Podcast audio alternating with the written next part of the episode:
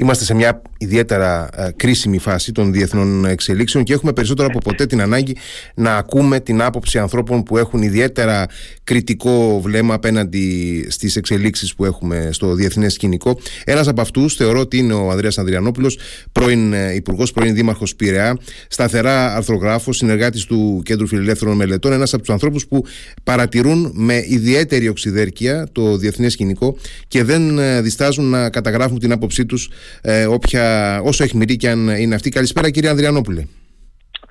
Καλησπέρα και ευχαριστώ πολύ για τα καλά λόγια την ωραία εισαγωγή. ε, κύριε Ανδριανόπουλε, νομίζω ότι δεν μπορούμε να, ε, να ξεφύγουμε ε, από το να ξεκινήσουμε με τα γεγονότα προφανώς που είναι σε εξέλιξη στη Μέση Ανατολή, αυτή τη νέα φάση του μεσανατολικού ζητήματος.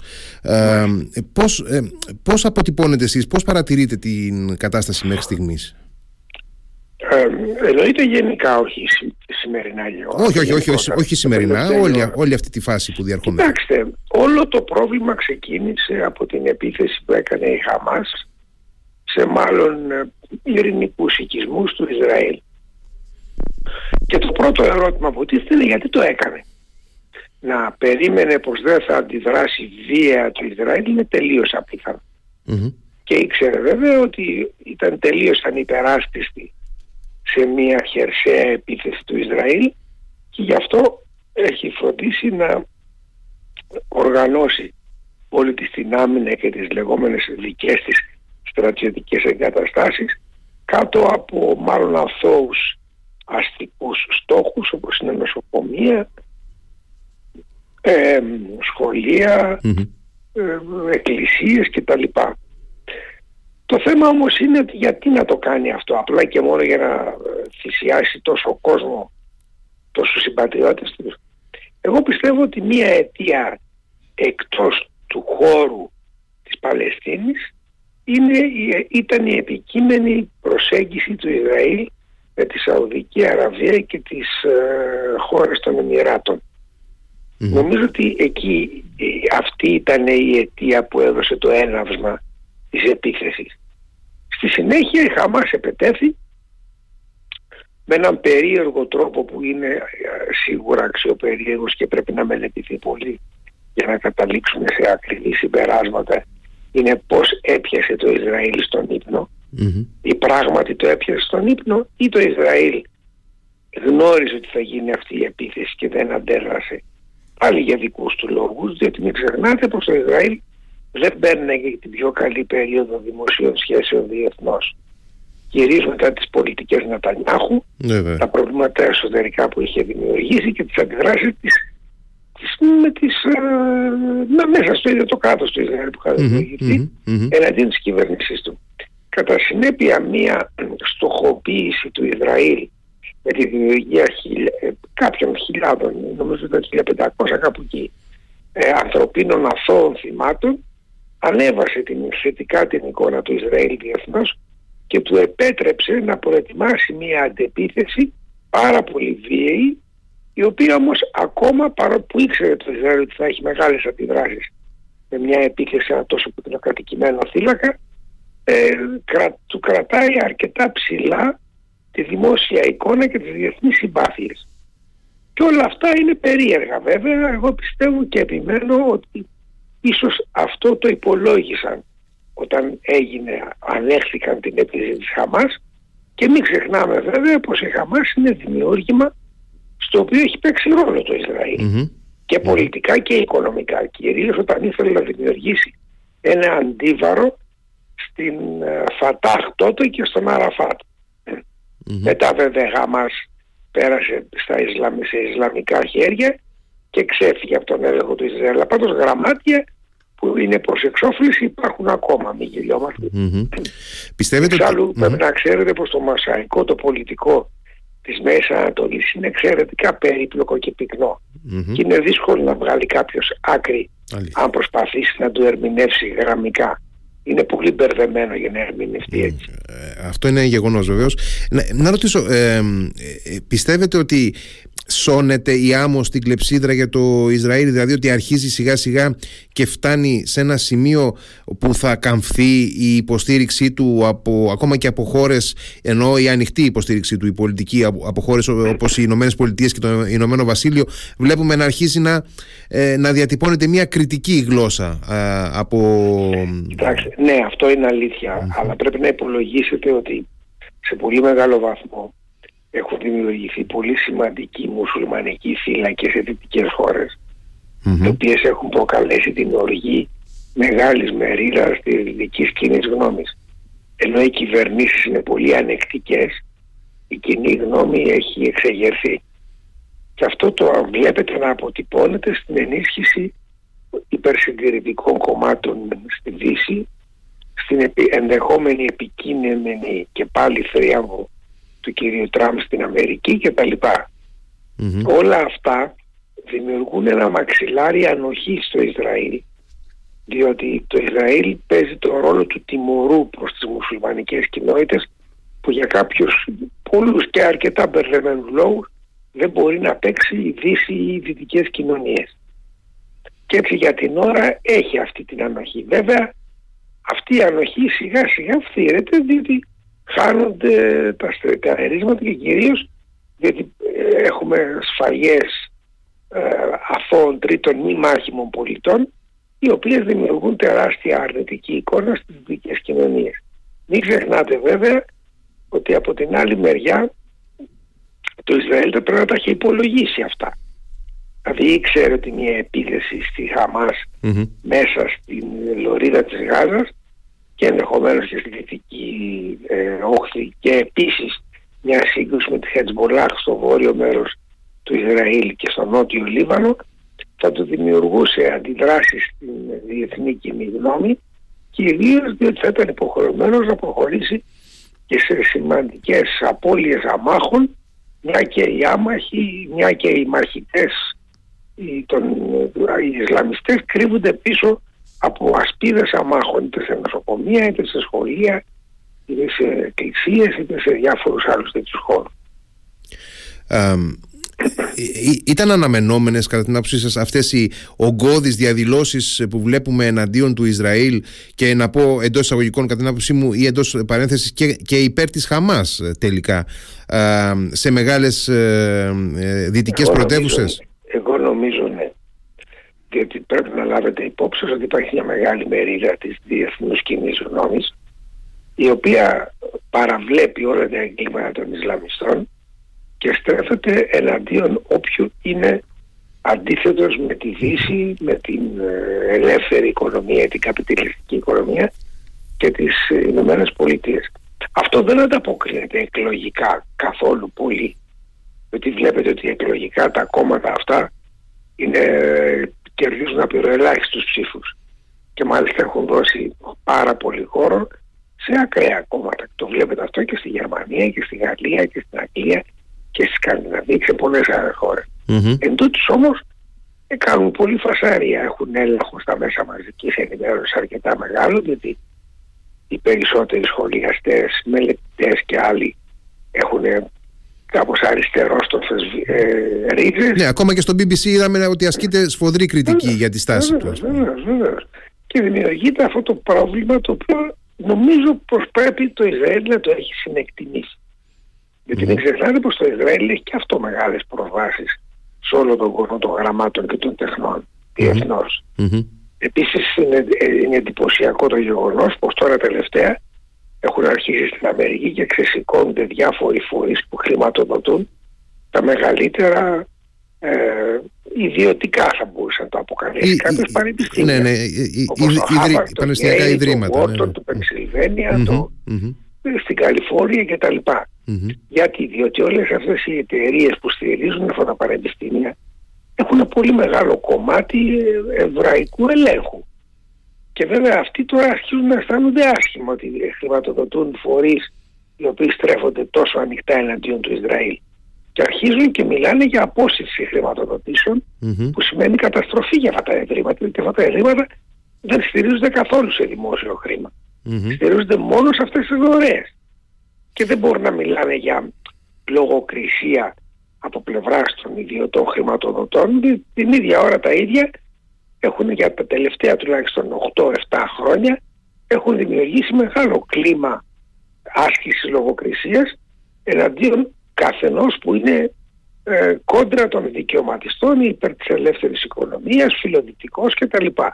Όταν λοιπόν έχεις μια τόσο μεγάλη άσκηση λογοκρισίας λόγω αυτής της λεγόμενης woke culture, της κουλτούρας δηλαδή της... Ε, της αφύπνισης ας πούμε. Το, της αφύπνισης, ναι, όπως τη λένε, ναι. Ε, είναι εύλογο να υποστεί τις συνέπειες όταν αυτοί που χρηματοδοτούν δεν θα είναι διατεθειμένοι να χρηματοδοτούν κάτι που στρέφεται εναντίον τους.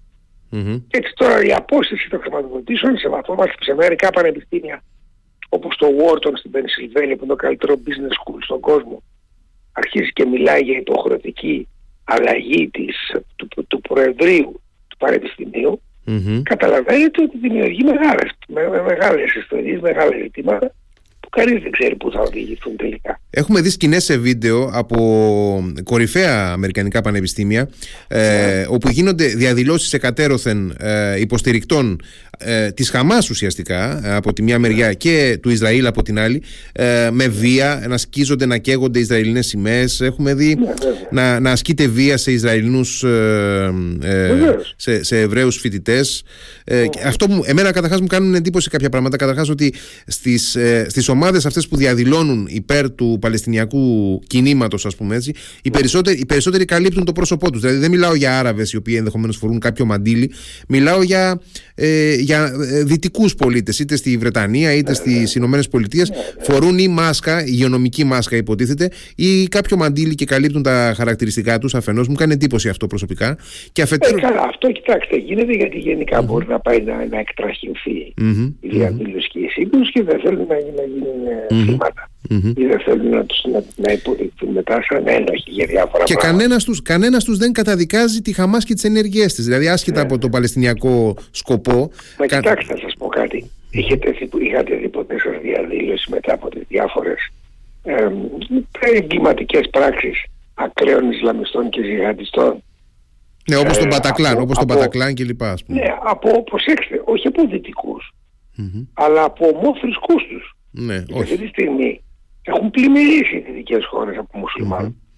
Οι οποίοι τώρα βγαίνουν στους δρόμους, κυρίως αυτοί είναι που βγαίνουν και φωνάζουν υπέρ της Παλαιστίνης και των ζεγαντιστών, αλλά δεν τους έχετε δει ποτέ να διαδηλώνουν εναντίον αυτών των εγκληματικών πράξεων που είχαν γίνει και το παρελθόν. Δεν μιλάω μόνο για αυτή που είναι τώρα στο Ισραήλ, που ξεκίνησε η τελευταία κρίση. Εναντίον του Μπατακλάν, εναντίον σφαγών στην Ισπανία, στην Αγγλία και αλλού. Πατάνε, πατάνε στο έδαφος του αντισημιτισμού, πατάνε στο έδαφος του αντισημιτισμού αυτές οι εκδηλώσεις πιστεύετε; Και αυτό, και αυτό υπάρχει. Και γι' αυτό υπάρχει ένα πολύ σοβαρό ζήτημα πώς μπορεί να αντιμετωπιστεί και είναι χαρακτηριστικό ότι ο αντικαγκελάριος της Γερμανίας και πρόεδρος νομίζω του, του Φιλελεύθερου κόμματος έκανε μια πολύ ενδιαφέρουσα εξαγγελία σήμερα, δεν ξέρω αν την είδατε την έχω στα social media mm-hmm. που μιλάει ότι δεν μπορούμε να κρύβουμε και να ανεχόμαστε αντισημιτισμό στη Γερμανία mm-hmm. λόγω της σύγκρουσης στη Μέση Ανατολή και στη Γάμα και στη Γάζα και δημιουργείται, δημιουργείται μια τρομερή σύγχυση δεν καταλαβαίνει κανείς τώρα ποιος είναι ο προοδευτικός, ποιος είναι ο συντηρητικός, ποιος είναι για, υπέρ της εθνοκάθαρσης. Ας πούμε μιλάνε για εθνοκάθαρση ότι γίνεται στους Παλαιστίνιους. Ενώ από την άλλη μεριά αν δείτε έχει τριπλασιαστεί ο πληθυσμός των Παλαιστινίων στη Γάζα και σε Δυτική Όχθη. Άρα πώς γίνεται εθνοκάθαρση όταν έχουν τα τελευταία 8-9 χρόνια έχουν διπλα, έχει διπλασιαστεί ο πληθυσμός. Ε, υπάρχουν πολλά ζητήματα που είναι πολύ περίεργα. Επίσης πρέπει να δείτε ότι οι ίδιοι οι μουσουλμάνοι, οι άλλες μουσουλμανικές χώρες, που βέβαια τώρα εκ των πραγμάτων θα βγουν υπέρ των Παλαιστινίων, δεν έχουν βγει ποτέ τους υπέρ της δημιουργίας είτε αυτόνομου ε, Παλαιστινιακού κράτους ή της ανοχής και απο, ε, ε, εισδοχής και αποδοχής των Παλαιστινίων στις χώρες τους. Δεν τους δίνουν βίζες και ούτε είναι τα σύνορα ανοιχτά. Ναι, ούτε η, Αίγυπτος, ούτε, η γειτονική Αίγυπτος δέχεται. Οργάνωση ναι. Μαύρος Σεπτέμβρης. Mm-hmm, Συμφωνεί. Mm-hmm. Θα την έχετε ακούσει. Ναι, ναι. Παλιά βέβαια. Αυτή λειτουργήσε στα τέλη της δεκαετίας του 60. Ναι, και λοιπόν, αυτή η οργάνωση ιδρύθηκε λόγω του Σεπτεμβρίου του 1969 όταν στην Ιορδανία οι Βεδουίνοι είχαν κατασφάξει τους Παλαιστίνιους και ναι. ονομάστηκε Μαύρο Σεπτέμβρης για να, για να μείνει στη μνήμη το ότι αυτά γίνανε έναν Σεπτέμβριο του 1969.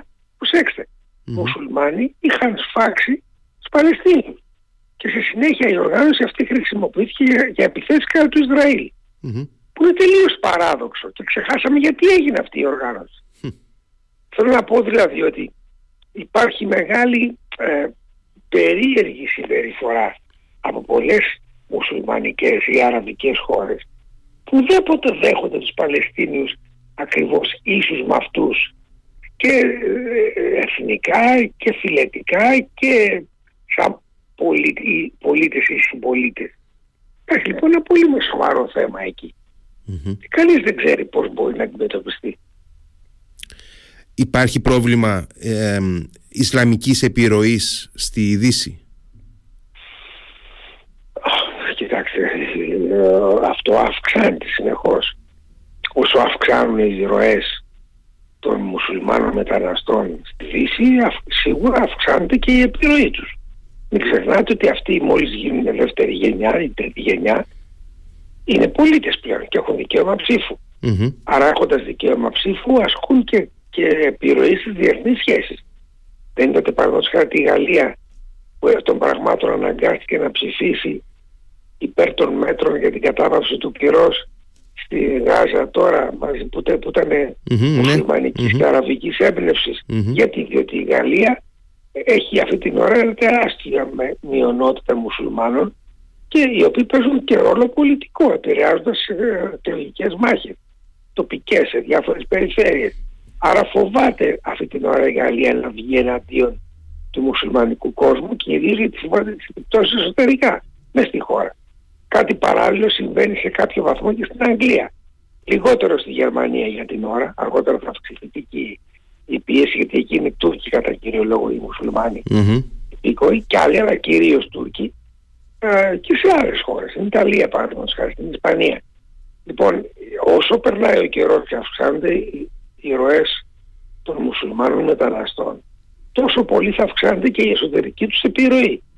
Μην ξεχνάτε δε ότι ο στόχος είναι και μία μακροπρόθεσμα αντικατάσταση πληθυσμού και δεν το λέω εγώ και θα μου πούνε ότι είμαι ξέρω εγώ Ισλαμοφόβος ή ξέρω εγώ τι άλλο ρατσιστής και τέτοια. Το λένε οι ίδιοι οι μουσουλμάνοι. Αν δείτε στο YouTube ε, διάφορα βίντεο που έχουν αναρτήσει μουσουλμανικές ή Ισλαμικές οργανώσεις στη Δύση. Παραδείγματος χάρη μια οργάνωση στο Βέλγιο που λέγεται Sharia for Belgium και γράφεται Sharia 4 for δηλαδή mm-hmm. Belgium mm-hmm. και η οποία μιλάει ανοιχτά για μια ένα μακροπρόθεσμο έλεγχο εκ των έσω της βελγικής κοινωνίας διότι αυτοί πολλαπλασιάζουν ενώ οι Βέλγοι δεν πολλαπλασιάζουν. Και λένε μάλιστα καθαρά ότι στις Βρυξέλλες ήδη έχουμε φτάσει να είμαστε κοντά στο 40% και μόλις συνεχιστεί αυτή η κατάσταση σε 17 χρόνια είμαστε απόλυτη πλειοψηφία. Άρα δεν έχουμε λόγο να ανησυχούμε. Και αν θέλουν οι Βέλγοι να, να σταματήσουν αυτή την τάση, θα πρέπει να κάνουν κάθε οικογένεια βελγική να κάνει 17 παιδιά. Αλλιώς είναι προδιαγεγραμμένο το τέλος. Και το λένε αυτό χωρίς καμία, κανένα δισταγμό. Το λένε ανοιχτά. Επίσης το άλλο πράγμα που είναι πολύ σημαντικό λένε ότι εμείς δεν έχουμε καμία σχέση με τη δημοκρατία. Διότι η δημοκρατία και η Ισλάμ είναι όρια αντιφατική. Ναι, το Ισλάμ σημαίνει, mm-hmm. Ισλάμ σημαίνει υπακοή, mm-hmm. άρα πιστεύεις στην υπακοή στις διδασκαλίες του Θεού η δημοκρατία στηρίζεται στη λαϊκή κυριαρχία. Mm-hmm. Λαϊκή κυριαρχία σημαίνει ότι ο λαός μπορεί με την ψήφο να αλλάξει τα πάντα. Στο Ισλάμ δεν μπορεί να αλλάξει ο λαός τίποτα. Γιατί αυτό δεν αλλάζει ένα αλλίωτο που έχει έρθει από τις εντολές του Αλλάχ του Θεού μέσω του προφίλου του Μωάμεν. Κατά συνέπεια λένε ακίδη το λένε αυτό το να λες ότι το, μπορεί να συνεπάρξει το Ισλάμ με τη δημοκρατία είναι σαν να λες ότι κάποιος είναι χριστιανός Εβραίος. Είναι αντιφατικό ε, εκ των, εκ, ε, ε, αφέ αυτού. Ήδη οι όροι δεν μπορούν να εκφραστούν σωστά. Είναι αντιφατικοί. Κατά συνέπεια μακροπρόθεσμα πιστεύουν όλοι αυτοί και εκείνοι που εμπλέουν κάποιες από αυτές τις τρομερές μεταναστευτικές ροές μουσουλμάνων προς τη Δύση ότι μακροπρόθεσμα θα μπορέσουν να, να ελέγξουν την πολιτική επικρίσεις από μέσα. Και είναι φυσικό αυτό όταν ε, έρχονται τόσοι πολλοί και μάλιστα όλοι όσοι έρχονται το 70-80% όσων βγαίνουν από τα βαποράκια και τις βάρκες και ξέρω τι άλλο τις μεταναστευτικές είναι όλοι νέοι άνθρωποι σε ηλικία στρατεύσιμη από, 20, από 15 έως, έως το πολύ 40 ετών. Ελάχιστοι είναι, ελάχιστες είναι οι γυναίκες, απειροελάχιστα τα μικρά παιδιά και σχεδόν κανένας υπερήλικας. Όλοι αυτοί στοχεύουν σε τι πράγμα; Απλά να κάνουν καριέρα και να, μέσα στις δυτικές κοινωνίες. Και αυτά που λένε κάποιοι ότι αυτοί θα αντικαταστήσουν τον πληθυσμό και θα μπορέσουν να δημιουργήσουν μια νέα κοινωνία και να σώσουν τα ασφαλιστικά ταμεία και να ενισχύσουν το εργατικό δυναμικό είναι φαινάκι, είναι αστεία αυτά τα πράγματα. Γιατί οι περισσότεροι από αυτούς στη συντριπτική τους πλειοψηφία δεν εντάσσεται στο εργατικό δυναμικό. Μπαίνουν κυρίως μένουν σε ειδικές, ζουν μάλλον σε ειδικές κοινότητες δικές τους και ζουν από την πρόνοια. Ζουν από επιδόματα. Δεν ενισχύουν δηλαδή το ασφαλιστικό σύστημα ούτε το ίδιο το εργατικό δυναμικό της χώρας. Όχι λοιπόν και ξέρεις βέβαια, αλλά σας λέω σε γενικές Να ρωτήσω κάτι ε, πάνω στη, στη θεματική που αναπτύσσουμε. Ε, το αναφέρατε εσείς ήδη, αλλά θα ήθελα έτσι να, το, ε, ε, ε, να, να μας το αναπτύξετε λίγο περισσότερο. Ποια είναι η άποψή σας για την κατηγορία της Ισλαμοφοβίας, ότι οποιαδήποτε τέτοια επιχειρηματολογία, σαν αυτή που αναπτύσσουμε τώρα, ότι παραπέμπει σε, σε μια φοβία, όχι φόβο, αλλά φοβία ε, σε μια φοβική αντιμετώπιση του Ισλάμ αφενός και αφετέρου να ρωτήσω ε, ποια είναι η άποψή σας για την επιλεκτική, την εκλεκτική σχέση που έχει σύμφωνα με κάποιους και σύμφωνα με αριστερούς ε, Γάλλους διανούμενους όπως ο Πασκάλ Μπρικνέρ ε, η αριστερά με τον ε, Ισλαμικό ριζοσπαστισμό. Κοιτάξτε, την ερμηνεία της συμπεριφοράς της αριστεράς είναι ευκολότερο να την εξηγήσετε οφείλεται στο γεγονός ότι το Ισλάμ είναι μια αντιδυτική δύναμη και η αριστερά δεν χωνεύει τη Δύση. Άρα ταυτίζεται με οτιδήποτε αμφισβητεί τη Δύση, τον καπιταλισμό, την ελεύθερη οικονομία και τις Ηνωμένες Πολιτείες. Κατά συνέπεια είναι darling της αριστεράς στο Ισλάμ διότι το Ισλάμ είναι ένας μοχλός επιθετικός που ε, καταφέρνει θανατηφόρα και κέρια χτυπήματα στη Δύση. Γι' αυτό το λόγο βλέπετε ότι υπάρχει αυτή η ανοχή και η συμπάθεια της αριστεράς προς το Ισλάμ. Ανεξάρτητα που εκ των πραγμάτων αν κάτσει να κρατάσει κάποιος τι υποστηρίζει το Ισλάμ, τι υποστηρίζουν οι ζυχαντιστές, τι υποστηρίζει η Σαρία, είναι κατά κύριο λόγο πράγματα τα οποία συχαίνεται η αριστερά. Δηλαδή η, η, η αντιμετώπιση των γυναικών, η αντιμετώπιση των ομοφυλόφιλων, η αντιμετώπιση του οποιοδήποτε διαφορετικού στην κοινωνία τα οποία το Ισλάμ τα καταδικάζει απόλυτα. Ναι, και σε καμία, Ισλαμική χώρα, σε καμία Ισλαμική χώρα δεν υπάρχει πολιτικός αγώνας και αριστερά κλπ. Έτσι. Μα τι συζητάτε τώρα; Εγώ είχα κάτι φίλους συμφοιτητές όταν ήμουν στο Κέμπριτ, θυμάμαι σαν φοιτητή τότε, και ένας ήταν στο Κομμουνιστικό Κόμμα, στο Τουντέχ, του, του, του, τότε εναντίον του Σάχη. Και όταν κατέρευσε ο Σάχης και η Χομεϊνή και οι άλλοι, γύρισε πίσω κατενθουσιασμένο στο Ιράν που είχε πια η ώρα να, να εφαρμόσουμε το πρόγραμμά μας. Έκτοτε χάσαμε την τύχη, δεν ξέρω ποια είναι η τύχη του. Μιλάμε τώρα, καταλαβαίνετε πόσα χρόνια πίσω, έτσι. Ναι, ναι, ναι. Δηλαδή τη δεκαετία του 70. Λοιπόν, θέλω να πω ότι το Ισλάμ είναι αντιφάτη, τελείως αντίθετο με κάθε ιδέα και αρχή της αριστεράς. Το μόνο πράγμα το οποίο κάνει που, που ελκύει την αριστερά είναι ότι αντιστρατεύεται όπως και, όπως και η αριστερά τον καπιταλισμό, την ελεύθερη οικονομία, την ανοιχτή κοινωνία και τη Δύση. Ε, αυτό είναι το θέμα, κατά κύριο λόγο. Τώρα, κατ' όσο να φάτε την Ισλαμοφοβία, προσέξτε. Έχει γίνει εύκολος, κάτι μου θυμίζει την αντίθεση στον νεοφιλελευθερισμό. Mm. Οτιδήποτε δεν μας αρέσει είναι νεοφιλελεύθερο. Mm-hmm. Εγώ θυμάμαι κάποιον που είχε αποκαλέσει και την κυρία Παπαρίγα νεοφιλελεύθερη. επειδή, ναι, επειδή η κυρία Παπαρίγα είχε κάνει κριτική σε μια κυβερνητική πολιτική που αυτός υποστήριζε. Και λέει αυτές είναι νεοφιλελεύθερες απόψεις. Μην σκεφτείτε να αποκαλεί τους ο φιλελεύθερος. Έτσι έχει γίνει τώρα με την Ισλαμοφοβία.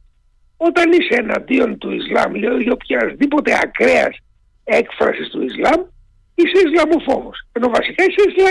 Ισλαμορεαλιστής, έτσι, όχι Ισλαμοφόβος. Διότι αυτά τα οποία λέμε για το Ισλάμ δεν λέει, δεν λέει κάποιος δεξιός που έχει φοβίες ή προκατάληψη, ξέρω εγώ, ακρότητες. Τα λένε οι ίδιοι μουσουλμάνοι. Αυτό που εμένα με βγάζει από τα ρούχα μου είναι ότι δεν δεχόμαστε, δεν ακούμε και δεν διαβάζουμε τι λένε οι ίδιοι μουσουλμάνοι. Αυτά που λένε οι οπαδοί του Ισλάμ, οι απολογητές τη, τη, τη και κάτι άλλο εδώ στη Δύση, δεν τα, τα απορρίπτουν οι ίδιοι μουσουλμάνοι. Το ίδιο το Κοράνι έχει 93 στίχους που εξηγεί για ποιο λόγο οφείλει ο κάθε σοβαρός μουσουλμάνος να κάνει ό,τι μπορεί για να μετακινηθεί σε μια κοινωνία η οποία δεν είναι μουσουλμανική και να προσπαθήσει να τη διαβρώσει από μέσα για να τη μετατρέψει μουσουλμανική. 93 στίχοι του Κορανίου το λένε αυτό.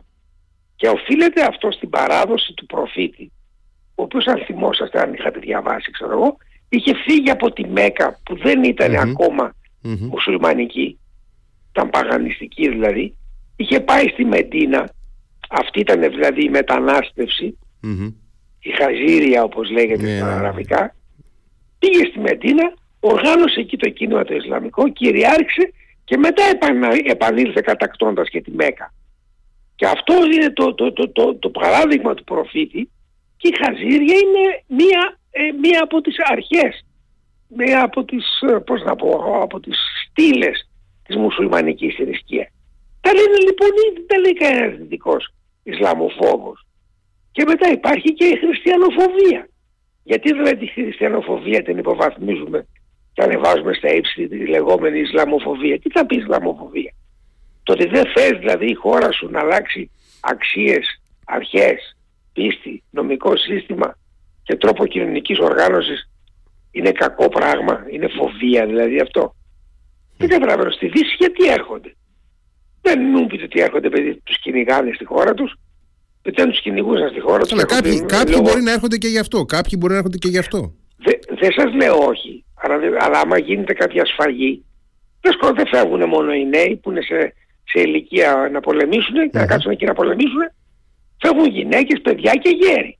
Έχετε δει γυναίκες, παιδιά και γέρους να είναι η πλειοψηφία αυτό που μεταναστεύουν στη Δύση; Γιατί βλέπουμε ασυνόδευτα παιδιά.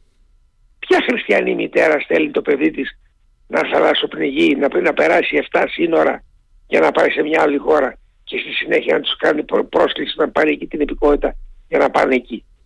Ξέρετε πολλές χριστιανές μητέρες που θα έκαναν κάτι τέτοιο.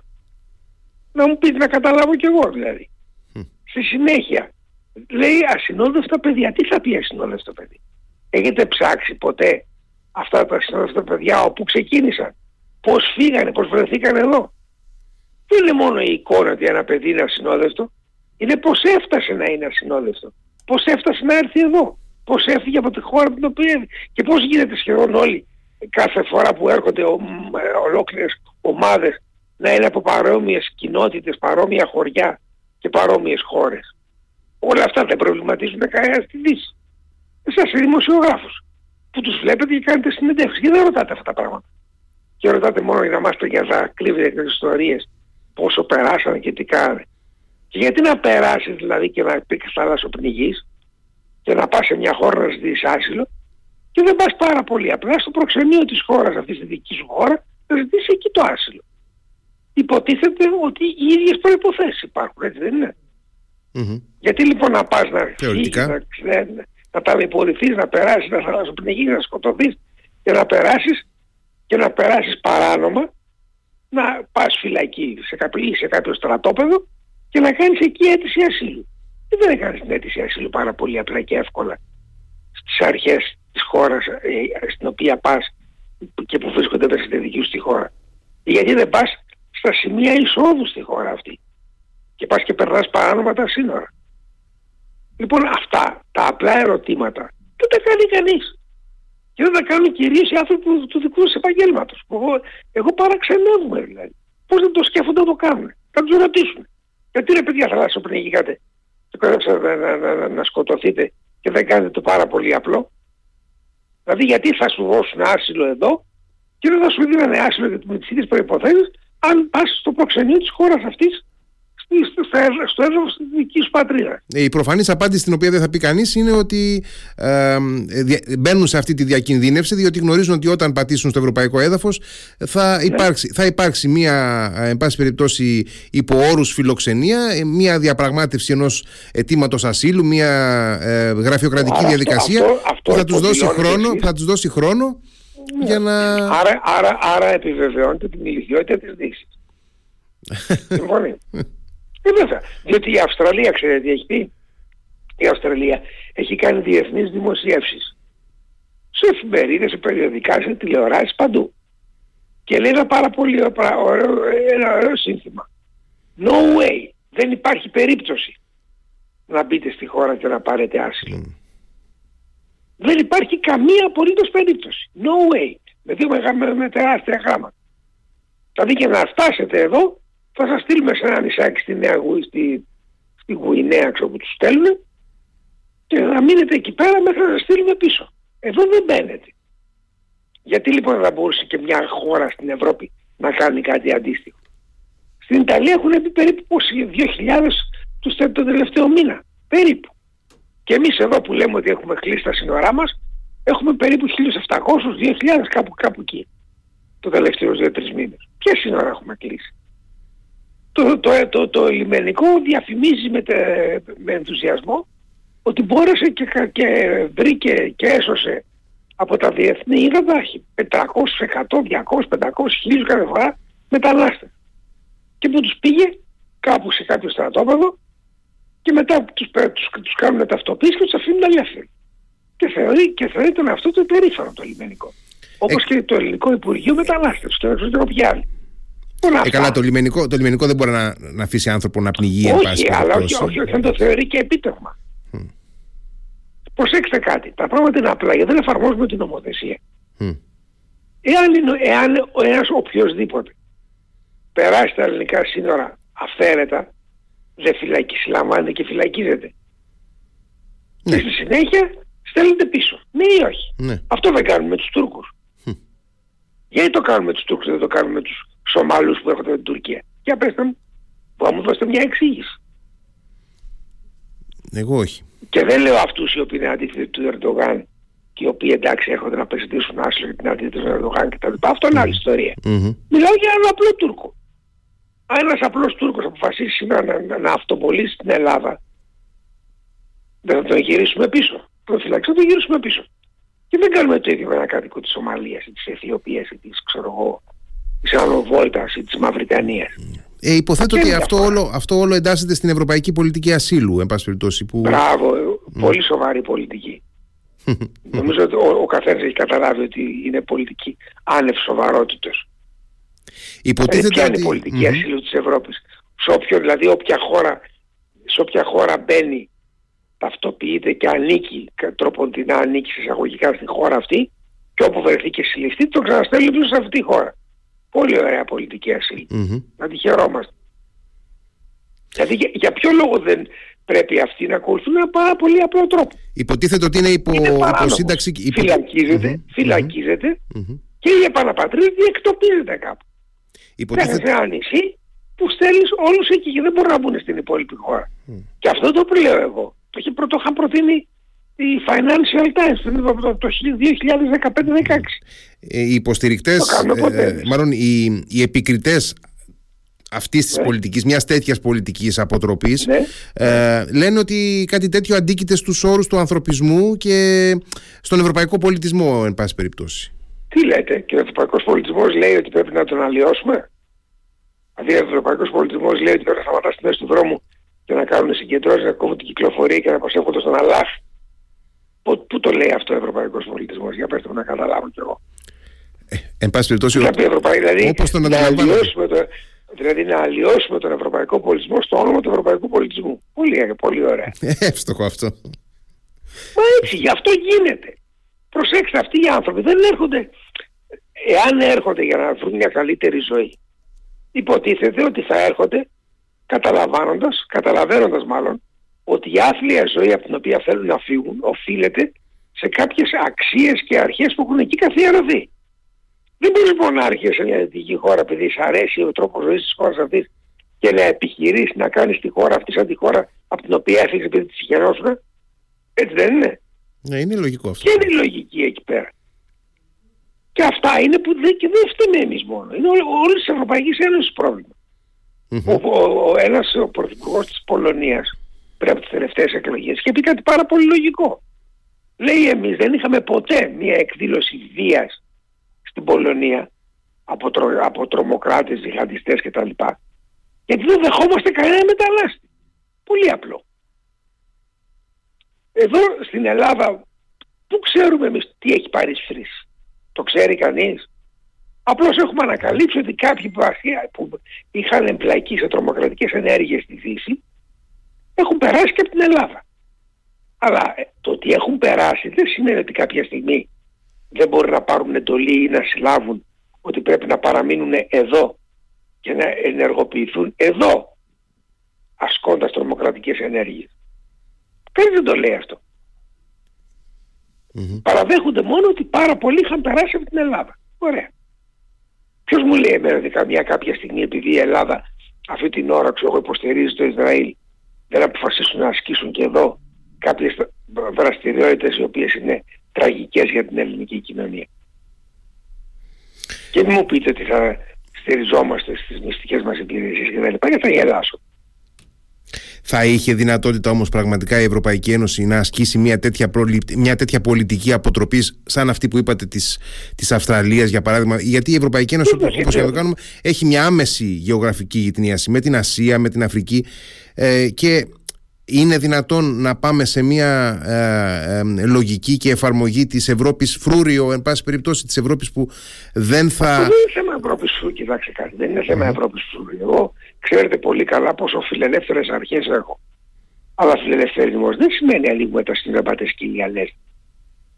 Φιλελευθερισμός σημαίνει μέσα σε μια κοινωνία οργανωμένη και τα σύνορά της είναι σαφώς προστατευμένα. Πρέπει να έχεις ορισμένες αρχές λιγότερης κρατικής παρέμβασης. Αυτό σημαίνει φιλελευθερισμό.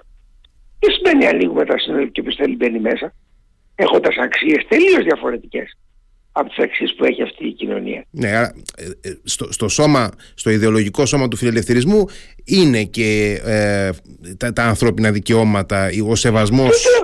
Ανθρώπινα δικαιώματα απόλυτα. Αλλά με αμοιβαιότητα. Δεν μπορώ να... Δηλαδή, θα, θα, θα, τι, ανθρώπινα δικαιώματα τι σημαίνει; Όποιος θέλει μπαίνει μέσα. Ωραία, ας το κάνει και η Σαουδική Αραβία αυτό. Ας το κάνουν και τα Εμμυράτα. Ας το κάνει και η Τουρκία. Ας το κάνει και το Μπαγκλαντές. Όποιος θέλει μπαίνει. Γιατί δεν το κάνουν αυτοί. Περάσανε ένα σύμφωνο μετανάστευσης από τον ΟΗΕ. Δεν θα το έχετε διαβάσει Το οποίο έχει συνυπογράψει και η Ελλάδα. Καλά η Ελλάδα ό,τι ευλακία γίνεται είναι πρώτη, δεν υπάρχει θέμα. Το έχει συνυπογράψει επί ΣΥΡΙΖΑ. Χωρίς καμία εσωτερική συζήτηση το συνυπέγραψε. Αυτό το σύμφωνο μετανάστευσης είναι αραβικής έμπνευσης. Οι μουσουλμανικές χώρες το, ε, το εμπνεύστηκαν στον ΟΗΕ και το προέβαλαν. Ούτε μία μουσουλμανική χώρα δεν το εφαρμόζει. Ενώ οι δυτικοί όσοι το υπέγραψαν, αυτός δεν το υπέγραψαν. Ούτε οι Ηνωμένες Πολιτείες δεν το υπέγραψαν, η Αυστρία δεν το υπέγραψε, σαν καλά η Αυστραλία δεν το συζητάω. Πολλές δυτικές χώρες δεν το έχουν υπογράψει. Και, αλλά αυτές που το έχουν υπογράψει έχουν υποστεί μεγάλα προβλήματα στη Γαλλία, κυρίως στο Βέλγιο. Είχε πέσει η κυβέρνηση. Ο κύριος Μισελ που είναι τώρα πρόεδρος της Ευρωπαϊκής Ένωσης είχε πέσει λόγω του ότι είχε δεχθεί το σύμφωνο μετανάστευσης. Είχε πέσει πρωθυπουργό στο Βέλγιο. Λοιπόν θέλω να σας πω ότι κάνει η Ευρώπη πράγματα τα οποία είναι τελείως αψυχολόγητα και αμελέτητα. Δηλαδή λες, ωραία, σύμφωνο μετανάστευσης, εντάξει, το υπογράψαμε, ωραία να αρχίσει να εφαρμόζεται από τις χώρες οι οποίες δεν πνεύστηκαν. Δεν είναι δυνατόν δηλαδή οι μουσουλμάνοι να λένε κάντε σύμφωνα μετανάστευση που αφορά τους μετανάστες μουσουλμάνους αλλά εμείς δεν το εφαρμόζουμε, δεν το εφαρμόζετε εσείς, για εξηγήστε μου. Γιατί δεν μπορούν να μπουν από τη Βυρμανία ελεύθερα στο Μπαγκλαντές οι Ροχίγοι, οι, Ροχίγοι, οι μουσουλμάνοι; Για ποιο λόγο; Γιατί δεν μπορούν οι Παλαιστίνοι φεύγοντας από το Ισραήλ να πάνε στη Σαουδική Αραβία ελεύθερα; Ή ξέρω εγώ, ακόμα και στη Συρία δεν μπορούν να πάνε. Και στην Ιορδανία δεν μπορούν να πάνε. Για ποιο λόγο δηλαδή έχουμε δύο μέτρα και δύο σταθμά; Γιατί η Ευρώπη θα είναι ανοιχτή και εκείνη θα είναι κλειστή; Δεν κατάλαβα. Ε... Μιλάμε τώρα ας πούμε για κατοχή των Παλαιστινιακών εδαφών από το Ισραήλ. Ποια κατοχή; Πότε ήταν, το, ήταν η Παλαιστίνη ανεξάρτητο κράτος και μπήκε το Ισραήλ και το κατέλαβε; Ανήκε στην Οθωμανική Αυτοκρατορία, μια ζωή. Γιατί ουδέποτε διαμαρτυρήθηκαν για το γεγονός ότι ήταν υπό την κατοχή των Οθωμανών. Δεν υπήρχε πρόβλημα εκεί.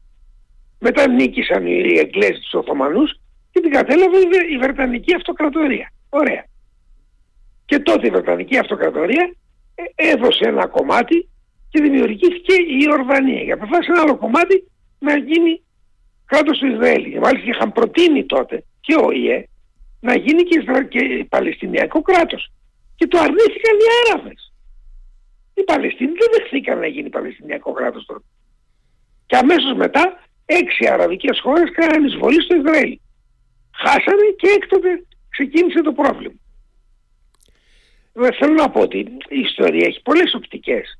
Δεν τις βλέπουμε με μια έτσι, ε, πώς να πω, ε, αληθωρική τάση. Υπάρχει περίπτωση... Τον, τον κύριο Κουτσούβα να λέει συνεχώς η κατοχή των Παλαιστινιακών εδάφων. Κατοχή από ποιον; Πότε αφαίρεσαν τους Παλαιστίνιους εδάφη οι Ισραηλίτες και έφτιαξαν το κράτος του Ισραήλ; Δεν είχαν ποτέ οι Παλαιστίνοι δικό τους έδαφος. Υπάρχει... Οι, οι Βεδουίνοι που ήταν και οι Άραβες οι άλλοι ε, με, με δεκάδες φορές τους είχαν κατασφάξει. Υπάρχει λοιπόν ένα, κάποιο ζήτημα που κάποτε να το συζητάμε για να ξέρουμε τι λέμε. Μην λέμε μιλάμε στον αέρα υπάρχει ε, δυνατότητα, περίπτωση, πιθανότητα κατά την άποψή σας ε, για να γυρίσω στο θέμα της Ευρώπης και να κλείσουμε ε, το κομμάτι αυτό της συζήτησης. Υπάρχει πιθανότητα με το νέο σύμφωνο για τη μετανάστευση που ετοιμάζεται να αποκτήσει μια ρεαλιστική και εφαρμόσιμη καθολική πολιτική για τη μετανάστευση η Ευρωπαϊκή Ένωση. Ξέρετε την πραγματική αλήθεια να σας πω την άποψή μου. Ε, ναι, την άποψή σας. Η απάντηση είναι όχι. Δεν πρόκειται να γίνει. Γιατί να όλοι, όλες οι κυβερνήσεις ασχολούνται με αυτό. Όλες οι κυβερνήσεις έχουν θέμα με τη μετανάστευση. Μα δεν, δεν δέχεται καμία κοινωνία να αλλάξει αυτό το πράγμα.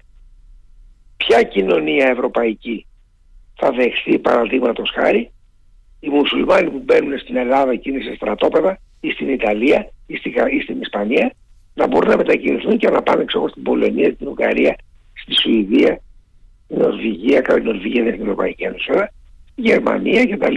Δεν βρίσκεται καμία κοινωνία. Δεν βλέπετε τι λένε οι κυβερνήσεις. Έχουν να αντιμετωπίσουν εκλογές οι κυβερνήσεις. Για αυτό ποιο λόγο βλέπετε, ας πούμε, το, ας, το πιο κόμμα, το Alternative Deutschland στη Γερμανία, mm-hmm. να ανεβαίνει στις δημοσκοπήσεις συνεχώς και να κερδίζει τοπικές εκλογές. Μέσα τι γίνεται η κυρία Λεπέν στη Γαλλία. Δέστε τι γίνεται στην Ισπανία. Στην Ιταλία. Στην Ιταλία ή δεν έχει η κυρία Μπιλιόνι, πώς τη λένε; Μελώνη. Ε, Μελώνη, ναι. Ε, ε, ήρθε στην εξουσία με, με, με, με πλατφόρμα αντιμεταναστευτική. Το τι έχει αλλάξει και έχει βάλει νερό στο κρασί της είναι επειδή θέλει να πάρει λεφτά από την Ευρώπη. Δηλαδή η Ευρώπη ουσιαστικά με το Ταμείο προσπαθεί να εκπλιάσει. Αλλά τώρα σε λίγα χρόνια το Ταμείο δεν το ελέγχουν συντηρητικές πολιτικές δυνάμεις. Άρα θα αλλάξει αυτό το κλίμα. Και κάποιοι στην Ελλάδα ακόμα που λένε Α, η Ευρωπαϊκή Ένωση. Μα η Ευρωπαϊκή Ένωση οδηγεί στην καταστροφή σε αυτά τα πράγματα. Είναι πάρα πολύ απλό. Πρέπει να τους το επισημάνει κάποιος, να τους το πει ξεκάθαρα.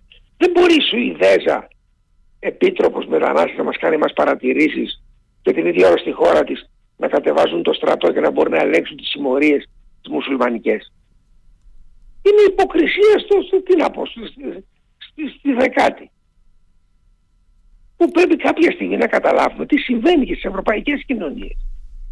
Θα αλλάξει ολόκληρη η Ευρώπη, είτε θέλουμε είτε δεν θέλουμε. Ναι, εκεί ήθελα να πω και αυτή θα ήταν η τελευταία μου ερώτηση. Ε, τι βλέπετε ρεαλιστικά να συμβαίνει στην Ευρώπη; Αν συνεχιστεί έτσι η κατασταση θα περάσει σε πολύ πιο συντηρητικές φάσεις η Ευρώπη. Σίγουρα.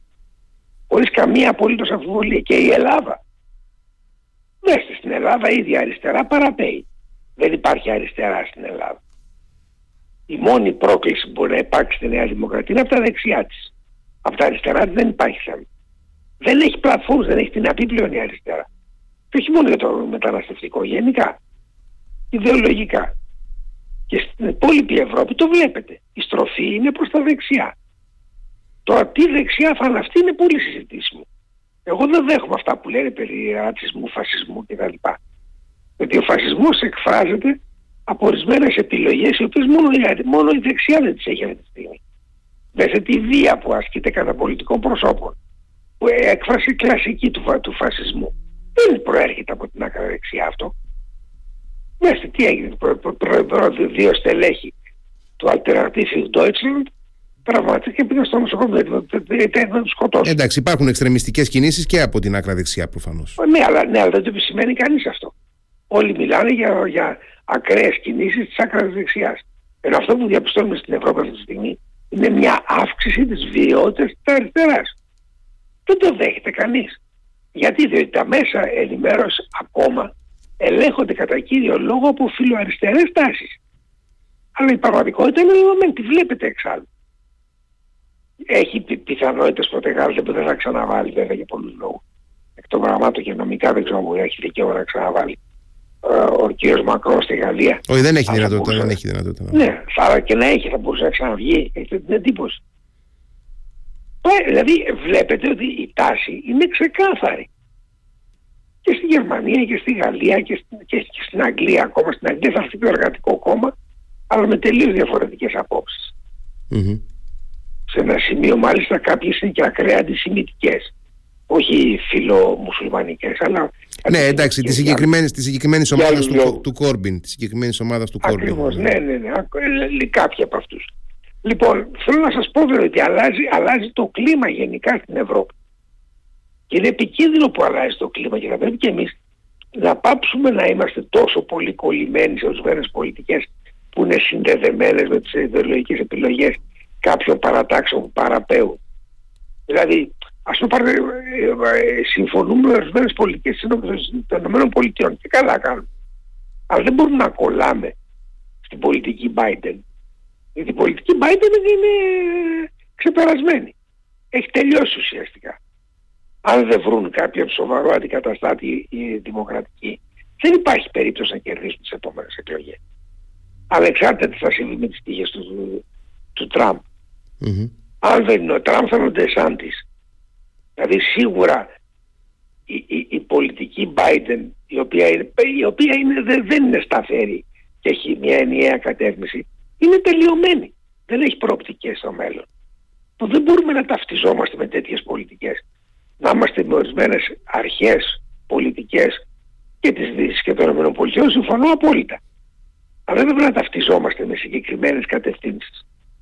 Δηλαδή, ας πούμε, στο, μεσα... στο μεταναστευτικό στη Δύση, δεν μπορούμε να λέμε ότι λέει η Ευρωπαϊκή Ένωση. Λέει λάθη η Ευρωπαϊκή Ένωση. Τι να κάνουμε τώρα. Επειδή το λέει η Ευρωπαϊκή Ένωση είναι σωστό. Μμμ. Μας έχει δημιουργήσει τεράστια ζητήματα στο θέμα του μεταναστευτικού η Ευρωπαϊκή Ένωση. Και αυτό θα καταρρεύσει, θα δείτε. Θα δείτε στις επόμενες ευρωεκλογές τι, τι, τι αποτέλεσματα θα έχουμε. Και θα υπάρξει μια καινούργια κομισιόν, η οποία δεν ξέρω τι κατευθύνση θα έχει. Φοβάμαι πάρα πολύ την κατεύθυνση που θα πάρει η Ευρώπη μετά τις, τε- τις επόμενες ευρωεκλογές. Θα έχουμε την ευκαιρία νομίζω και να είμαστε καλά και με τις, ε, με τις ευρωεκλογές σιγά σιγά να, να δούμε ε, το τοπίο και να, τα- Βεβαίως. και να τα ξαναπούμε. Σας ευχαριστώ πάρα Α, πολύ πολύ κύριε Τριανόπουλο. ευχαριστώ, πολύ ευχαριστώ. Και εγώ σε ευχαριστώ πάρα πολύ. Να είστε Και καλά. στην ωραία μας Κρήτη. Γεια σας, να είστε γεια. καλά, καλό βράδυ.